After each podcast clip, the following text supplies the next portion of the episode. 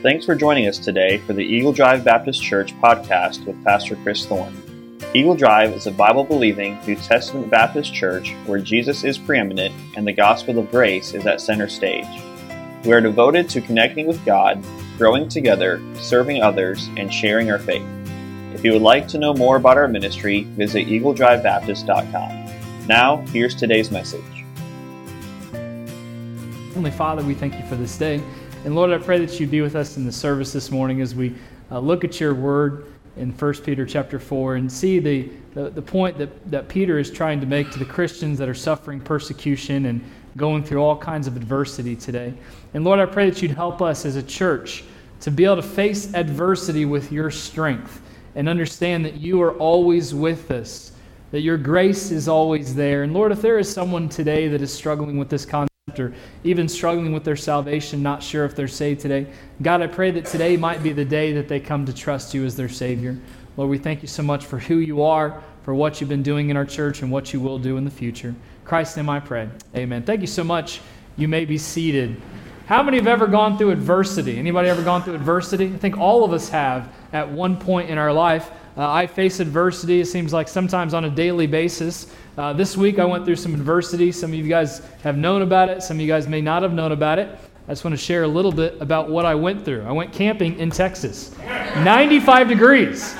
That's adversity, friends. And especially adversity when you don't prepare for it adequately. You know, I've, I've camped in Colorado where it might be hot in the day, but it's very cool and comfortable at night. You don't need air conditioning units. You don't need a lot of fans. I was not adequately prepared, but fortunately, P and P Carpet Care and Solutions was there for all my carpet, construction, and camping needs. It's a great tagline there, Justin. But they were there with the extra fans to help, and then they had some uh, air-conditioned units as well that we were able to use during the day, so it helped make things a little bit more comfortable. But kind of joking, all joking aside, adversity happens in life, does it not? And all of us go through it. Maybe right now we're even going through adversity. And I, I would dare say that many people in this room are probably going through adversity. We've been talking about thriving in our Christian life this year, specifically. And I preached a message in January about the difference of thriving and surviving. And I feel like so many times in our Christian life, instead of truly thriving, thriving or prospering or flourishing, being who God wants us to be, we're simply surviving. And sometimes when adversity hits, it's like we're just trying to survive the adversity, trying to survive the hardships that are going through in our lives. And the, the truth is, no one is exempt from adversity. No one is immune from pain and suffering. I've heard it said that life is ten percent what happens to you and ninety percent how you respond to it. Most of the time, we don't respond very well. At least I don't respond very well to adversity in my life. Warren Wiersbe, great uh, Bible orator, he once said, stated that attitude directly determines our altitude. Adversity and trials are common for the saved and the unsaved. Again, whether you're saved today, whether you're not saved, you will go through trials. You will have suffering. You will have problems in your life. But adversity and trials can be a result of sin, yes, but sometimes it's just the result of God testing us. God trying to mature us, to grow our faith. And I've heard it said before, I've used it many times here, a faith that cannot be tested is a faith that cannot be trusted. Our faith must be tested in order to grow us, to mature us, to be who God wants us to be. And I believe it in my life because I've seen it, that many times I have grown the most through adversity. I wish I could grow through the success, through the happiness of life, but it doesn't always happen that way. It doesn't always happen that when everything is going good, we learn what we need to learn. It's when things aren't going as good as what it needs to be that we tend to, we tend to, or we should rely on our Savior. When our adversity comes, I want you to get this and understand this point. When adversity comes, we are surrounded with a great opportunity to express our faith whether we want to or not. Yeah. And again, I've faced all kinds of adversity in my life, and I'll use this illustration yet again. Uh, when we when we lost our son Logan seven years ago, that was a great adversity, a great trial, a great suffering in my wife and I's life. And whether we wanted to or not, it was a perfect opportunity for us to express our faith. It would have been a great opportunity for us to express our faith in a negative way, as happens many times, or we could have expressed our faith in a positive way. And we chose in that situation, now not all situations of our life, but we chose to express our faith in a positive way. But in that situation, in that moment, we chose to express our faith in a positive way. And through it, God did something in our lives. And he did something in the lives of others that were around us during that time, and I'm thankful for it. But most people, and I've seen it in my own life as well, when you go through adversity, you don't want to express your faith in a positive way. You want the adversity, you want the trials, you want the pain, you want the suffering to all be taken care of, to be, to be rid of in your life. Adversity in our lives is kind of like a rock that is thrown into a still pond. You ever thrown a rock into a pond? What happens? It creates a ripple effect, right? And sometimes that ripple effect, if the pond is small enough, will affect the whole pond. It'll affect everything around it. And this is something I want us to look at this morning very briefly in First Peter chapter four as Peter is addressing the Christians here. Because again, we're trying to understand what it means to thrive in our Christian life. And the first thing we need to take note of is this: expect adversity. Expect adversity. Again, it would be easy to, to learn life's lessons through success or happiness, but often the best teacher is suffering. It's nice to have good health and money in the bank and happy days, but we don't often learn much from them. It's during the school of hard knocks that we learn the most of what God wants to teach us. But I want you to notice this first word in this verse, beloved. Beloved or beloved. Peter is addressing the Christians as a pastor. He's trying to show his heart that, hey, I love you. I care for you. I understand you're going through trials and suffering and persecution, but I've gone through them as well. And I want you to understand also that your Heavenly Father loves you. We talked a little bit about the love of God on Wednesday night, and I am so overwhelmed by the love of God because I don't deserve His love. You don't deserve His love, yet He offers us His love anyway. But He, he starts out, beloved, and then notice what He says next. Think it not strange. That word strange in verse number twelve can be defined as this: to surprise or astonish by the strangeness and novelty of a thing. So Peter is telling us to not be surprised when adversity strikes, to not be surprised when trials come. You know, so many times when a trial comes in my life, you know what, the first thing I respond is, I can't believe this is happening to me. You ever respond that way? Like, I'm doing exactly what God wants me to do. Why is this trial happening? Why is this hardship coming into my life? But Peter is saying, think it not strange. Don't be surprised. Don't be surprised when trials come, when adversity comes, because they are going to come. Now, I want you to understand the setting of what's going on here. During Peter's ministry here at this time, there was a very evil emperor named Nero. How many have ever heard of Nero? You know, I was going to, uh, had some things printed off and I left them in the printer this morning. Talked a little bit about his life, but uh, Nero was a very wicked, wicked individual, and he was against the Christians. And, and during this time that Peter was writing this letter to the Christians that were under attack and persecution, there were a lot of fires being started. Nero was the one that was instrumental in those fires being started because he liked seeing things burn. He was just deluded, had a messed up mind. But instead of putting the blame on himself and those that were under him, he put the blame on the Christians. It was the Christians' fault, even though it wasn't the Christians' fault. They were just being attacked, persecuted for something they didn't do. You ever been attacked and persecuted for something you didn't do?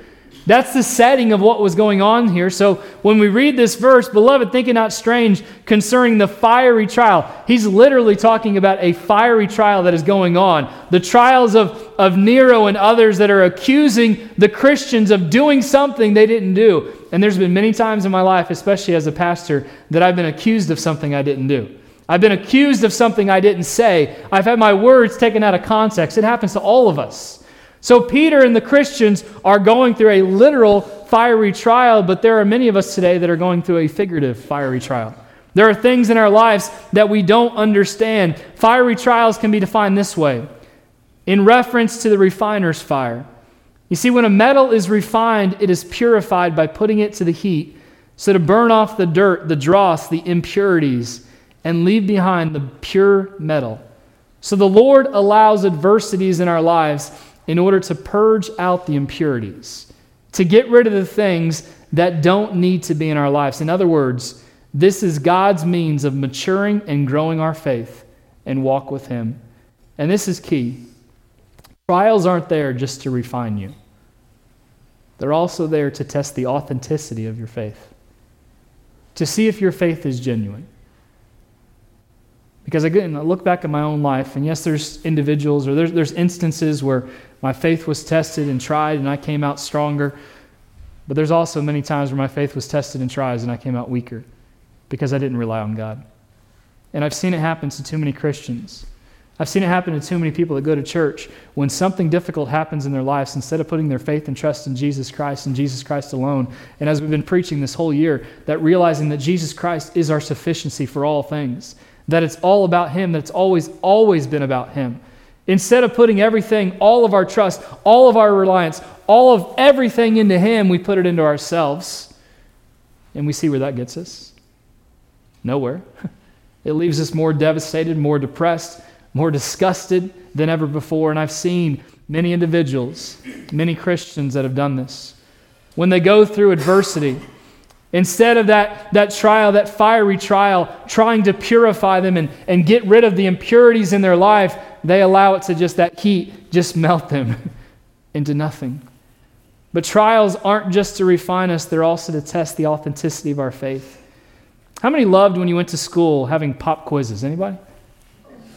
Probably not, right? Oh, we have one person, two people. David, I can see that with David, yeah. He's just that, he's that character, he's that individual. Let's just go on from there. But most of us don't like pop quizzes. Why? One, because we're not ready, right? We're not ready for the pop quiz. But I've learned with pop quizzes, it's not just to attack us and I want you to fail. It's actually to try to strengthen us, to make us sharper, to be aware that a pop quiz could happen any time, so we need to know the material. In a sense, pop quizzes happen in our life all the time, do they not? With tests and trials and adversity. And it's not a way of God beating us down, it's God trying to build us up. But sometimes we don't look at it as that. You see, if we're going to thrive in our Christian life, we need to understand that we have to get out of survival mode. We can't thrive if we don't understand that adversity is there to mature us and not to defeat us. You see, adversity, I think I have this in your notes this morning, is not an elective. It's a prerequisite to becoming a fully committed disciple. It's not an elective. It's not something you can just choose to have. It's something you need. It's a prerequisite. And God desires to use times of testing in our lives to mature us. But get this, He will not build our character without our cooperation. He will not build our character without our cooperation. A clay pot sitting in the sun will always be a clay pot. It has to go through the white heat of the furnace to become porcelain. A Christian who gives up when the heat comes in their life will never reach the full potential that God has in store for them. When we know and understand the purpose for adversity, it helps us know how to persevere. And then we learn to thrive. Spiritual maturity comes when we surrender to our will and realize that our weakness is really an opportunity for Christ to show Himself strong in our lives. Look at Job's life. Job went through all kinds of trials, all kinds of fiery trials. Job lost more in one day than most people will ever lose in a lifetime. Yet I love studying the book of Job, and I love Job chapter twenty-three, verse ten, where it says, "But He knoweth the way that I take. When He hath tried me, I shall come forth as gold." You see, Job realized this. It's in the hottest furnace where the greatest treasures come forth and are produced. Trials are there to grow us, to mature us. So the first thing Peter is addressing to this church and these believers is expect adversity. The second thing, as we continue on, verse thirteen, but rejoice. Rejoice through adversity. Now that sounds strange. How can you rejoice when the trials come? How can you rejoice when the suffering comes? How can you rejoice when people attack you? Because you have to know what's going to come after it. Rejoice inasmuch as ye are partakers of Christ's sufferings. Has not Christ suffered on our behalf? Yes, He suffered. So rejoice, first of all, knowing that you're suffering for the name of Christ, for the sake of Christ, that when His glory shall be revealed, ye may be glad with exceeding joy. If ye be reproached for the name of Christ, happy are ye. If, if people have accused you and attacked you, it's okay. For the Spirit of glory and of God resteth upon you. On their part is evil spoken of, of you, of, but on your part He is glorified. You see, it's all about bringing honor and glory to our Savior Jesus Christ. Joy comes in experiencing, not just in theory. I don't have that in your notes, but it's something good to write down. Joy comes in experiencing, not just in theory.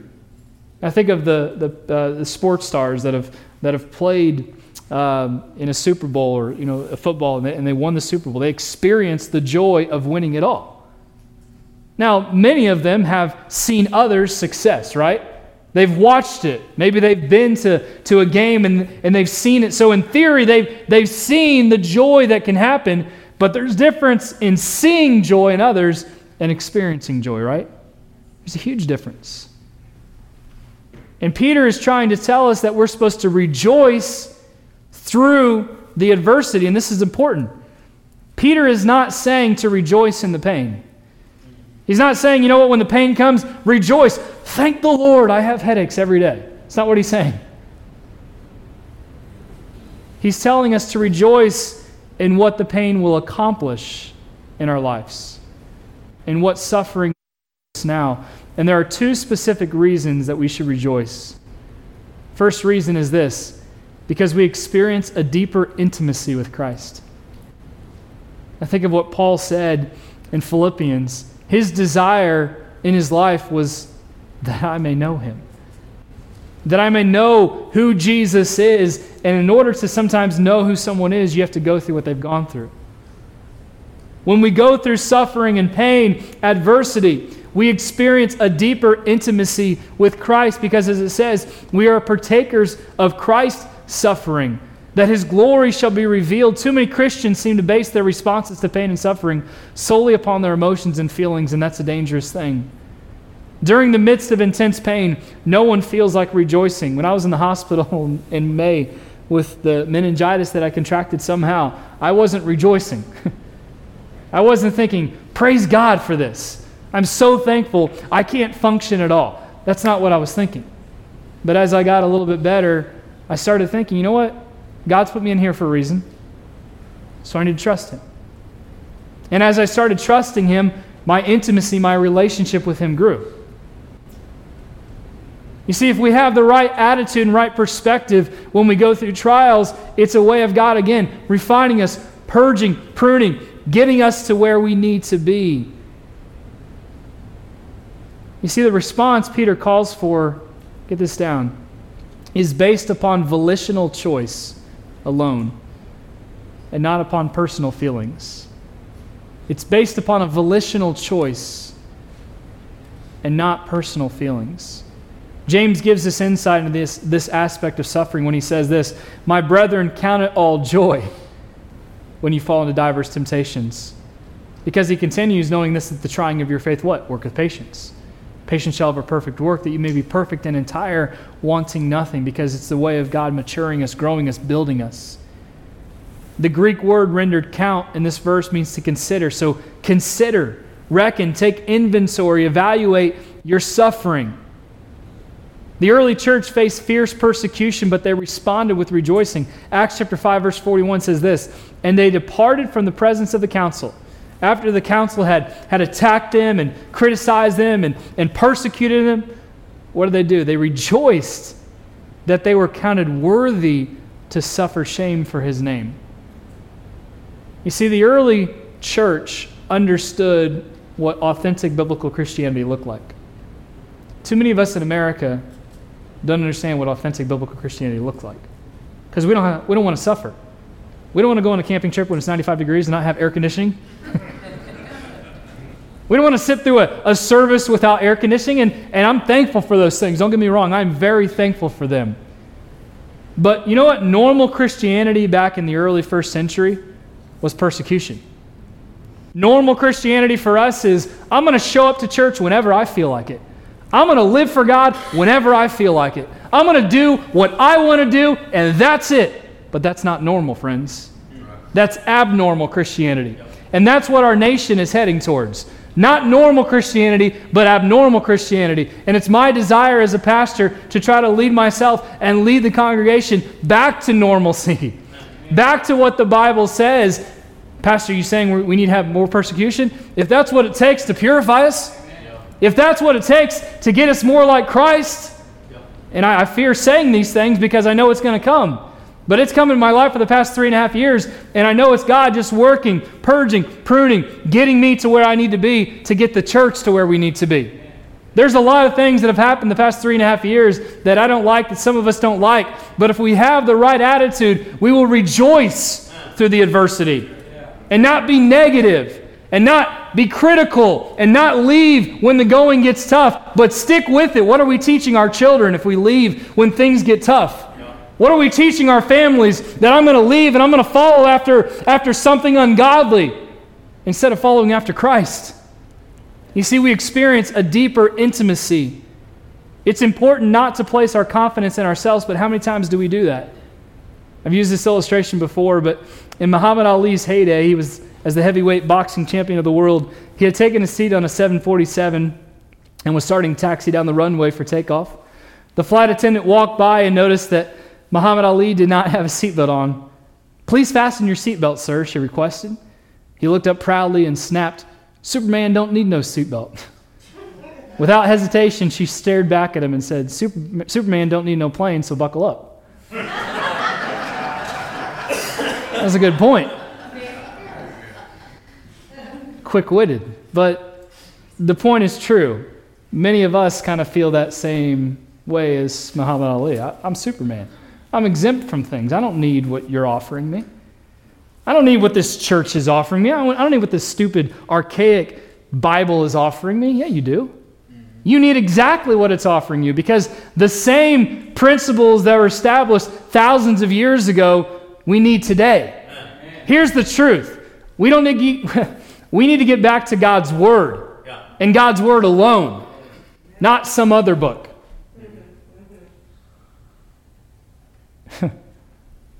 I'm going to go on. I was going to say something. I'm just going to go on. God's Word and God's Word alone is our basis, yeah. Is our guide. Yep. Now, we can use what men have written, inspired by God, to, to help us with some things, but you know, I've preached this message for three and a half years. So often we're bound to traditions, are we not? Instead of bound to what the Bible says. And when we change anything in the church, I can't believe we're changing that. Well, we don't even know where it started sometimes. Some of it was two hundred years ago. You think Jesus Christ wore a suit when he preached? I'm not against suits. I actually like wearing them, but simple things like that. Do you think they had pews when Jesus taught his disciples? No. So why do we get so hung up on things that really don't matter in the scheme of things? Again, I'm thankful for the Word of God that we have, and, and I remember even when screens came into existence really several years ago, and people were just in uproars about that. I can't believe we had screens in there. They didn't have that in the New Testament. They didn't. They didn't have a lot of things. We should go back to scrolls.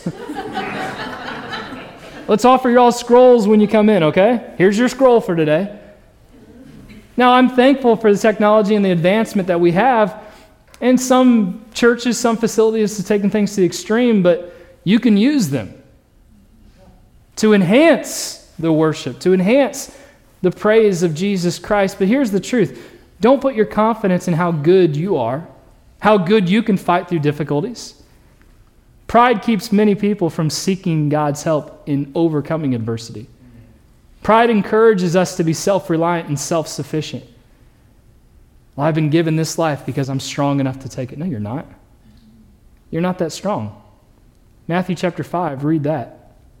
It's Jesus' Sermon on the Mount. We're supposed to be poor in spirit.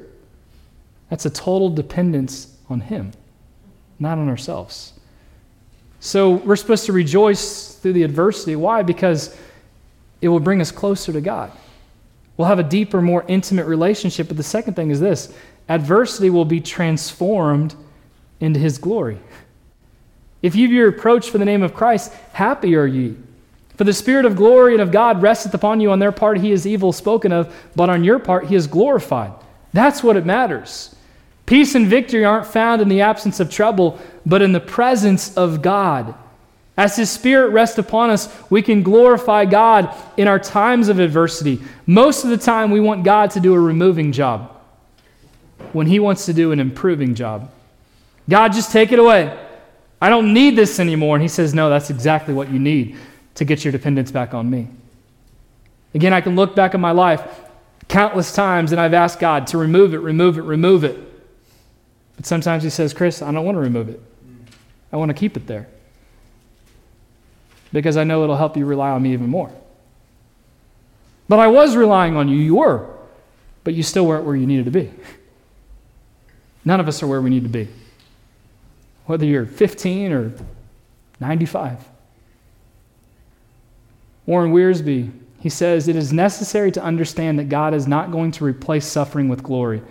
Rather, he will transform suffering into glory. He reminds us the same illustration that Jesus used, that glory in John chapter sixteen will be like a woman giving birth. The same baby that gave her great pain also gives her great joy. The pain was transformed into joy by the birth of the baby. The same cross, which is the worst act of man, uh, worst act of man in human history, is transformed as the greatest demonstration of grace and mercy in our history. Our tragedies will be transformed into triumph. Our crosses will be transformed into crowns. Our mournings will be replaced by rejoicing, by dancing. As a Christian, I've said this before, we are to be a reflector of his glory. The closer we are to Jesus, the more of his light we can absorb, and the more light we absorb, the more light we show forth to others. The third thing, not only should we accept, expect adversity, rejoice through adversity, but now Peter gives us a caution. We see the caution for the Christian, verse fifteen, but let none of you suffer as a murderer. This is important. Let none of you suffer as a murderer, as a thief, or as an evildoer. And what he's saying here is this. Avoid self-imposed suffering. Sometimes we put the suffering upon ourselves by our own stupidity, by our own misunderstanding of things. Here, here's what I mean. You're driving down the road and someone cuts you off and you cuss them out and then all of a sudden you get into a big argument, big fight with them. You're not suffering for the cause of Christ. You're suffering for your mouth or from your fingers or from your hands or from your horn or whatever you did. Your suffering is self-imposed. So when, when Peter is, is saying this in this verse, he's saying uh, the first three things, don't, you know, don't suffer as a murderer. Well, I murdered someone, but it was for the cause of Christ. No, that's not right. I stole something, but it's for the cause of Christ. That's why I'm suffering. That's why I'm in jail. Or as an evildoer. Those three seem to go hand in hand, but notice the fourth thing. It really seems like it doesn't fit. Or as a busybody in other men's matters. Hmm. A busybody. This is a meddler. This is the person that gets involved in everyone else's business, whether you ask them to get involved or not. You know people like that? Anyone want to tell it? No, I'm just, let's not. Let's not. Let's not share that today. Please don't look around. Yep, that's that person right over there, right? We all know people that are very busybody-ish, meddlers. They they barge in, give their opinion, and barge right out. Think they save the day, but they've made things worse usually. You know, there are several things that God hates. He talks about this in Proverbs chapter six, verses sixteen through nineteen. You know, one of the things that God hates is he that soweth discord among the brethren. A busybody. A meddler. Notice what First Timothy five thirteen says.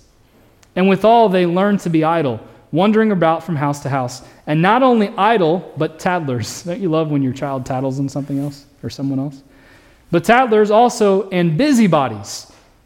Now this is key, speaking things which they ought not. Many of us in here, maybe all of us at one time, have probably been a busybody, a meddler in someone else's affairs. We've spoken things which we ought not speak. And if you're here today and you're suffering because of your meddling, you have no right to complain about it. That's what Peter is saying. Avoid self-imposed suffering. You know, these are the people that are texting and making calls and posting things about others that really don't concern them. But they're getting involved because, man, it's my duty to get involved in everyone else's affairs. No, it's not. Worry about your own life. Look in the mirror of your heart and realize there's a lot of things in your life that you need to fix. You see, here's the truth and the reality. I think it's in Matthew, but we're we're so concerned with the little mote that's in someone else's eye, that we forget about the beam sticking out of our own eye. The point is, we have our own problems, right? We have our own concerns in our lives, but instead of worrying about us, we don't worry about ourselves, we worry about everyone else. Man, Mike Jones, he has a lot of problems. Can I get an amen? Amen. Thank you, appreciate that. But let's not talk about Pastor. Let's not talk about yourself. We're very easy to judge other people, to be critical of other people. It's very easy for me to be critical of Mike Jones. Only one amen for that one. It's very easy for me to be critical of Michael Eaton. Amen. There we go, got two. It's very easy for me to be critical of all of you. Amen. It's very easy for you to be critical of me, and many of you are sometimes, but we're not critical of ourselves, right? Yeah. Oh man, no, no, I'm fine. They're not. That's that busybody, that's that meddler. Peter is saying avoid that self-imposed suffering. You see, these are the people who like to talk and gossip about other people's troubles. You know, they, they it's their right to make sure everyone knows what's going on because it makes them look good. Again, we all know people like that. But Peter puts meddling in the same class as murder because, they, get this down, it's a form of character assassination. Yep. Well, it's not the same as murder. Yeah, it's it's a character assassination. You're attacking someone else's character. I've been guilty of it, and many of you in this room have been guilty of it as well. So why don't you think the next time before you go off on someone, or you know, you have to give the truth to everyone else so you can attack someone else so you can make yourself look good. I want to make myself look good so everyone else sees how great Pastor Chris Thorne is. I'm not that great. We don't need an amen for that. We all know it. But it's a form of character assassination. So avoid self-imposed suffering, but the second thing he says here, this, this uh, warning that he's given, this caution for the Christian is this. Verse sixteen, honor Christ through your suffering. Yet if any man suffer as a Christian, let him not be ashamed. Thank you, the one person that is reading the verse. But let him glorify God on this behalf. Our sufferings pale in comparison to what Christ has gone through.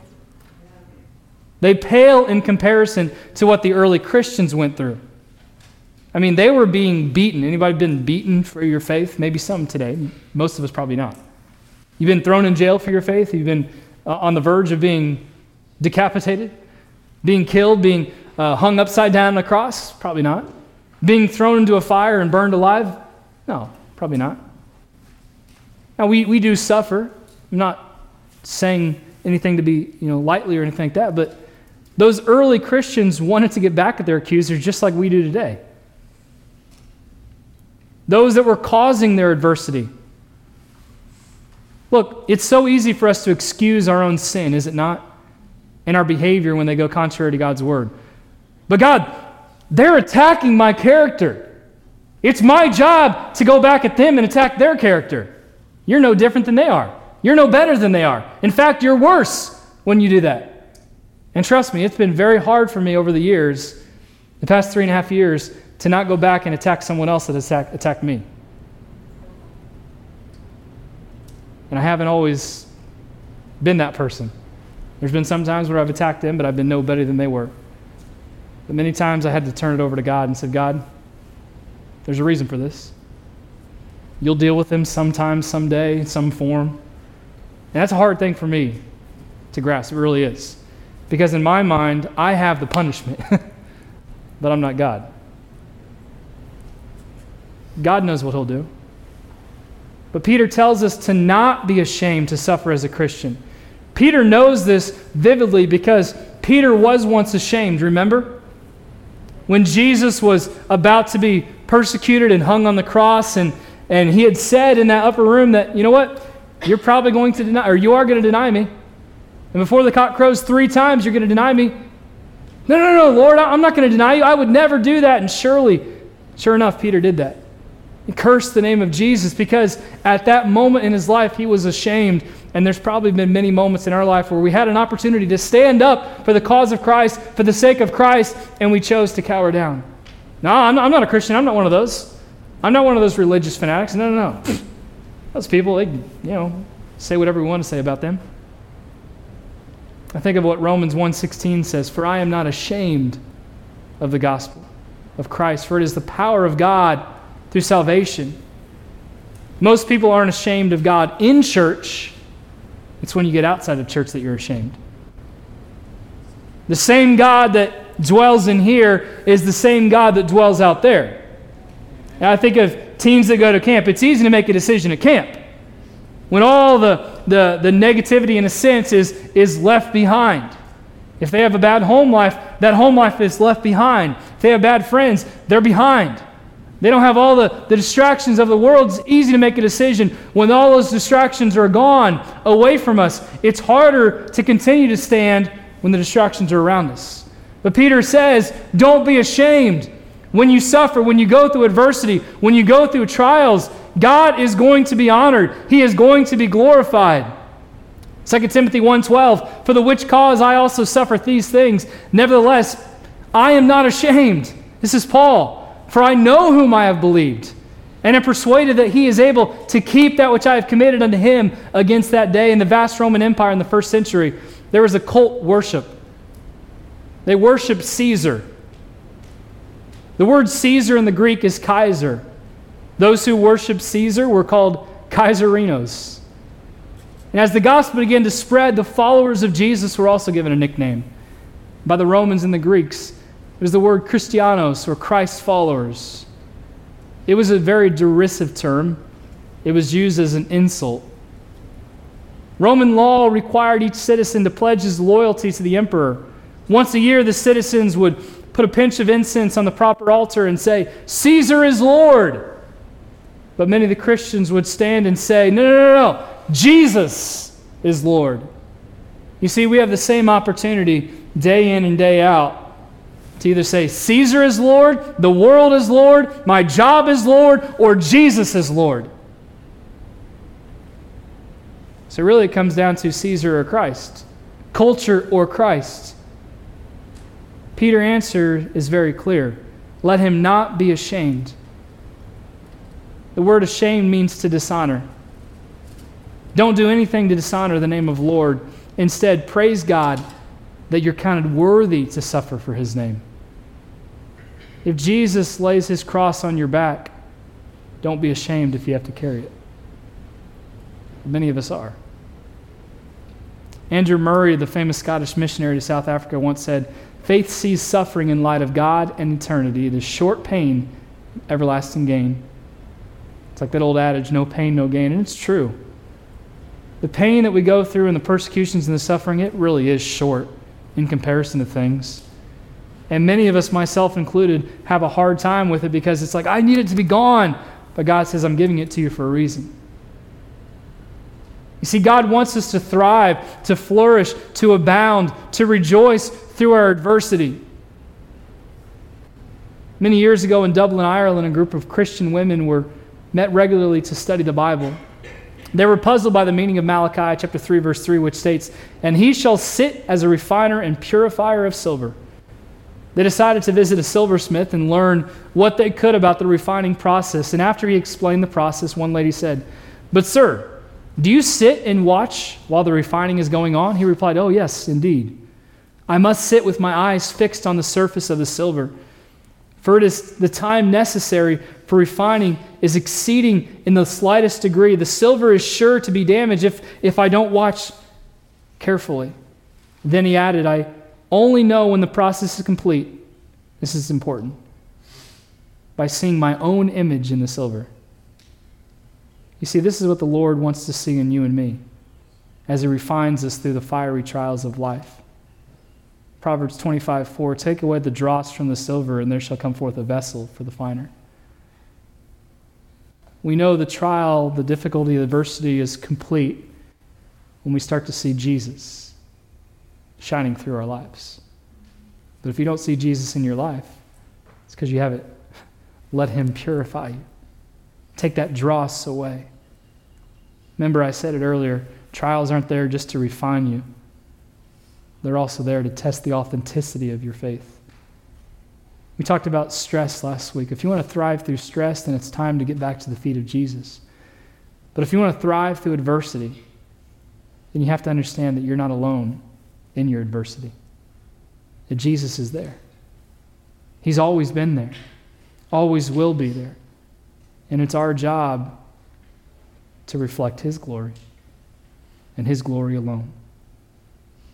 Expect adversity. Rejoice through adversity.